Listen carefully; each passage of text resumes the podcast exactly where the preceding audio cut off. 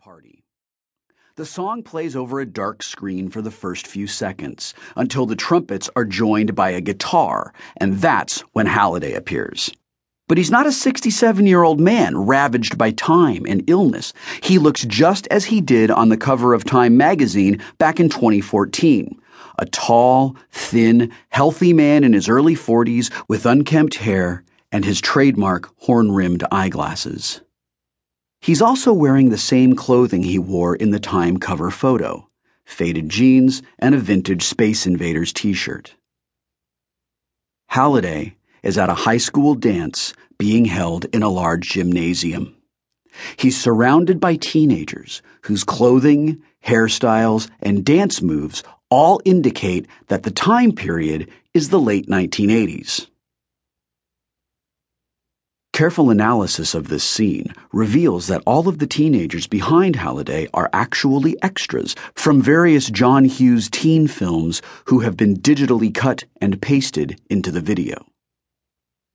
Halliday is dancing too, something no one ever saw him do in real life.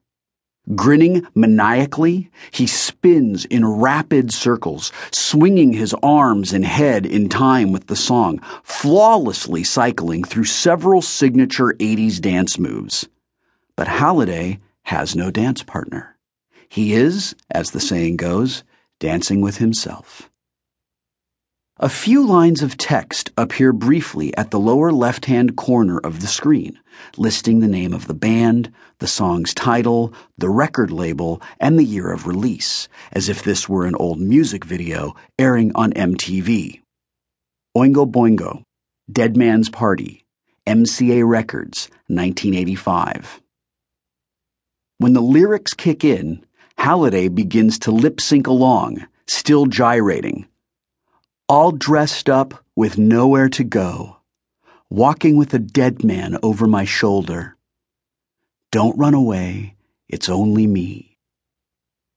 He abruptly stops dancing and makes a cutting motion with his right hand, silencing the music. At the same moment, the dancers and the gymnasium behind him vanish, and the scene around him suddenly changes. Halliday now stands at the front of a funeral parlor, next to an open casket. His surroundings are actually from a scene in the 1989 film Heathers. Halliday appears to have digitally recreated the funeral parlor set and then inserted himself into it. A second, much older Halliday lies inside the casket, his body emaciated and ravaged by cancer. Shiny quarters cover each of his eyelids. High resolution scrutiny reveals that both quarters were minted in 1984. The younger Halliday gazes down at the corpse of his older self with mock sadness, then turns to address the assembled mourners. The mourners are actually all actors and extras from the same funeral scene in Heathers. Winona Ryder and Christian Slater are clearly visible in the audience, sitting near the back. Halliday snaps his fingers, and a scroll appears in his right hand. He opens it with a flourish, and it unfurls to the floor, unraveling down the aisle in front of him. He breaks the fourth wall, addressing the viewer, and begins to read. I, James Donovan Halliday, being of sound mind and disposing memory, do hereby make, publish, and declare this instrument to be my last will and testament, hereby revoking any and all wills and codicils by me at any time heretofore made.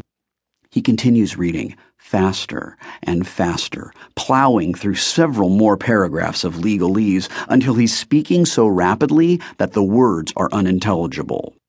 Then he stops abruptly. Forget it, he says. Even at that speed, it would take me a month to read the whole thing. Sad to say, I don't have that kind of time. He drops the scroll and it vanishes in a shower of gold dust. Let me just give you the highlights. The funeral parlor vanishes and the scene changes once again.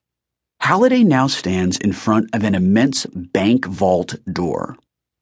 My entire estate, including a controlling share of stock in my company, Gregarious Simulation Systems, is to be placed in escrow until such time as a single condition I have set